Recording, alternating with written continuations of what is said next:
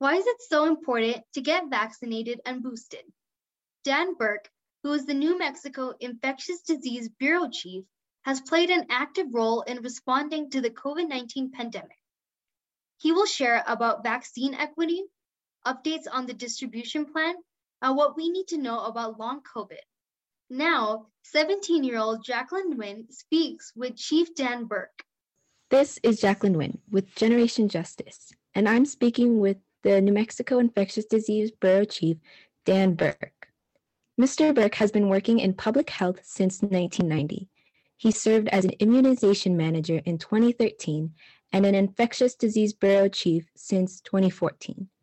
As bureau chief, he's played an active role in responding to the COVID pandemic, starting with a statewide plan in late 2020 to help manage vaccine distribution in 2021. Mr. Burke, welcome to Generation Justice. Thank you so much, Jacqueline. We're really happy to have you here. So, um, tell us more about yourself. Okay. Um, well, you did a great intro, and, and thanks for having me on. Um, apart from that, in my personal life, I, I have um, two kids uh, in their 20s and early 30s, and uh, proud of them both very much. And um, also, I've been in Santa Fe since about 1987. I came here as an intern from Berkeley, studying public health. And I'm also a musician. Um, I'm in a little jazz quartet and I love playing music. So those are a few things about me. I love that. I love that you have an interest in music. So I know that the Infectious Disease Bureau covers a lot of important areas, but today we would like to focus on COVID 19 and the vaccines. So there's a narrative that's coming out that the pandemic is over. Is the pandemic over? Well, That's a great question. And unfortunately, there's no way to know for sure. Um, we're hoping that we're over the worst parts and we're in a much better place than we were when it started because we have vaccines, we have therapeutics, which, if you get sick, can make sure you get a lot less sick. We know so much more about the virus than we did before. Um, we're hoping that our uh, future um, waves of COVID will be much lower and much less harmful than the ones in the past. But the nature of viruses and the nature of uh, COVID is that they're constantly mutating. So that's why we keep getting these different variants.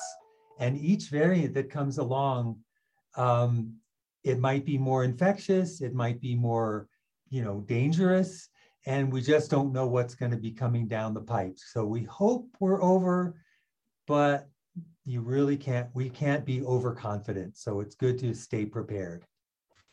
Absolutely. Thank you so much. Let's talk about vaccine equity in New Mexico. What does it mean, first of all, and then why is it important? Well, you know, there's so many ways you can look at it. Um, but one way to start with is if we look at the vaccine and who got vaccinated in the state, um, our Native American and Asian populations got very high uh, coverage of vaccines. Our white populations got kind of in the middle, around 70 some percent.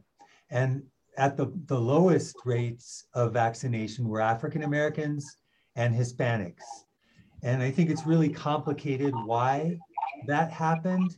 You know, partly opportunity to get vaccinated, part, partly people's beliefs in vaccination, but it's clearly a, a big difference. Also, when you look at, you know, who died, that's actually Native Americans got hit the hardest in ter- terms of mortality. And so I think that equity in our healthcare system in lots of ways showed up in COVID. So people who have more access to healthcare um, before the pandemic, it also uh, took place during the pandemic. And one more thing, um, there was coverage for uninsured people for testing and vaccination and therapies, but that ended recently when Congress didn't vote more money uh, for the for the pandemic relief. So if you're uninsured now, um, you might get having to pay out of pocket for some of these things. Thank you so much. Um, so tell us more about the New Mexico vaccine distribution plan that started in 2020, and what are some of the medical discoveries that we now know about the COVID 19 vaccines? Right. Well, that plan uh, we put together in the early days, and um, and then uh, really things just hit like crazy. And we at the beginning we didn't have enough vaccine to go around, so we were kind of trying to spread things out as evenly as possible. Um, we had to really have count on a lot of participation from our hospitals and our community health centers and uh, everybody stepped up really good. So I, I'm, I think we can be really proud of our, of our healthcare system. What we've learned since is that, first of all, vaccines are very safe. There's um, a lot of, we, we all get mild side effects like, you know, soreness in the arm and, and feeling, you know, uh, chills or maybe almost feeling like you're, you're a little sick for a day or two. But those are mild and they pass and you can take you know aspirin to, or or advil to take care of that. But there's only a couple of serious um, side effects and those are um, heart conditions myocarditis and pericarditis and then um, blood clots for jo- the johnson & johnson but those are very very rare and let's say for heart conditions we know that covid itself gives more incidence of heart conditions than the vaccine itself, which is a very rare condition. So that's number one, we know it's really safe. Number two, we know that protection starts out really high and then tends to go down. And that's why we ask people to get boosters. So when you first get that vaccine, your protection, your antibodies are really, really high and you have high protection. But then it starts wearing off and we when we ask people to get boosters. However, we also think that once you've been vaccinated and especially boosted, there are deeper levels of the immune system that can protect you against the worst effects of COVID. And so that that long protection um, seems like it lasts quite quite a bit longer than the antibodies. So protection is really good from vaccines. Yes. Um, so like how are we how is New Mexico doing as far as vaccine and boosters?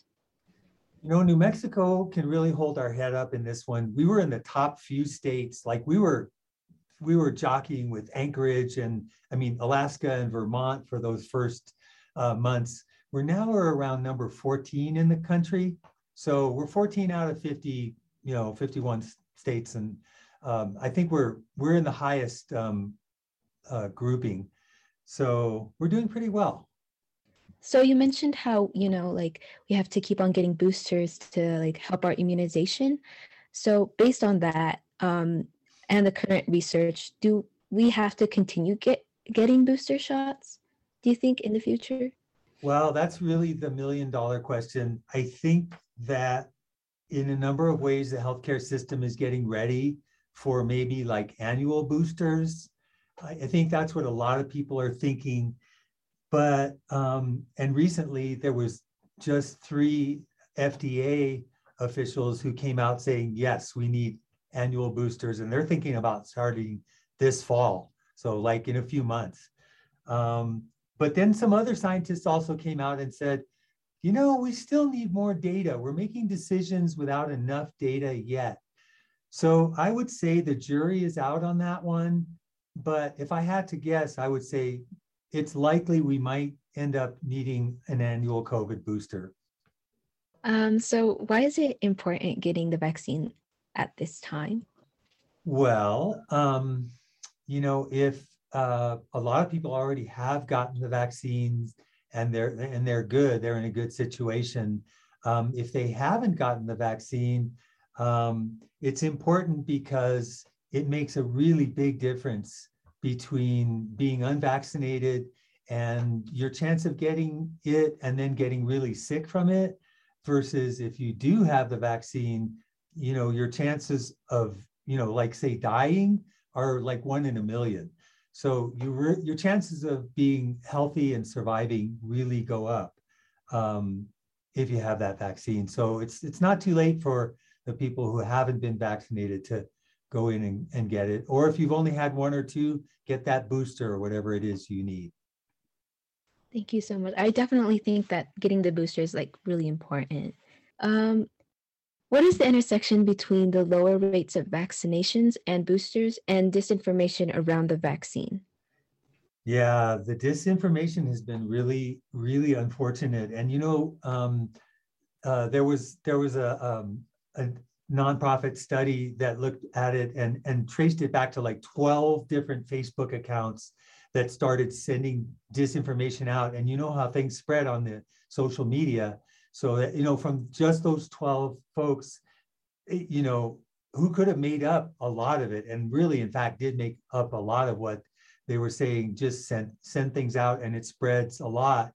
And and we also know that some of that disinformation comes from like russian trolls who are intentionally trying to har- harm our society and our country by by putting bad information out there well and it then it really becomes really political which is unfortunate but i think you know we can really see red states and blue states having you know lower lower vaccine coverage in red states and uh, or red parts of states and blue states having higher coverage. So it, it's come down to information being spread through political parties.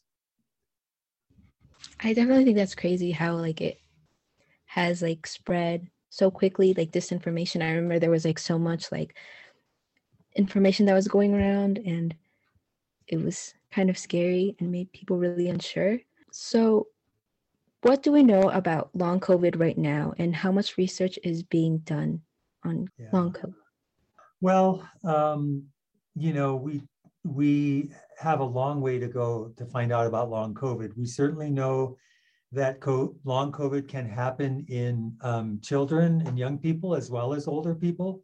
So definitely the best way to not get long COVID is to not get COVID at all because you are taking a chance if you if you get COVID that you might have effects that you know affect your breathing, affect your heart, affect your nervous system. Um, there can be a lot of effects that really can mess up your you know your life um, for a long time. Of course, we don't know how long they're going to last because we've only had COVID around for a couple years. Um, uh, we also know that in some cases, getting a vaccine when you already have long COVID can help. So that can be um, one of the things that can, uh, you know, sort of help treat it.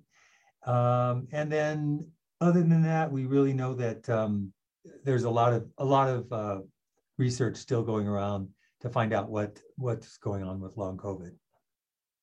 Thank you so much. Um, so, what is your message to our community, Mr. Burke? thanks for the opportunity. You know, uh, vaccines as a whole, now not just talking about COVID, but all the vaccines um, have been such a, a, great help for public health um, overall. I mean, we used to have smallpox that was like this horrible, ter- terrible disease that would kill and disfigure people, and it's gone. It's gone from the earth because of vaccines. I mean, think of that. We don't even have to worry about that. And polio is gone from most parts of the earth because of vaccines. And you know, you know, historically, so many children would die. People would have large families because lots of children would die, and many of them would die of vaccine preventable diseases that people don't even get. I mean, even measles. Um, that was when I was a kid, people got measles um, normally, but we don't now hardly at all because of because of our vaccines. So vaccines have just been a huge gift to um, society and to our health, and um, we're lucky to have them. So keep vaccinated, people. Keep getting vaccinated. Don't listen to all the stories. They're not bad for you. They're good for you. Thank you so much, Mr. Um, Dan Burke. Uh, for that, I think that it's really important that our community gets all this information, especially with like all the disinformation that's going around and like people being unsure to get the um, booster or the vaccine. So I think that you being here today has helped people like be less unsure about it. So I'm really thankful. For Generation Justice, I'm Jackie Nguyen.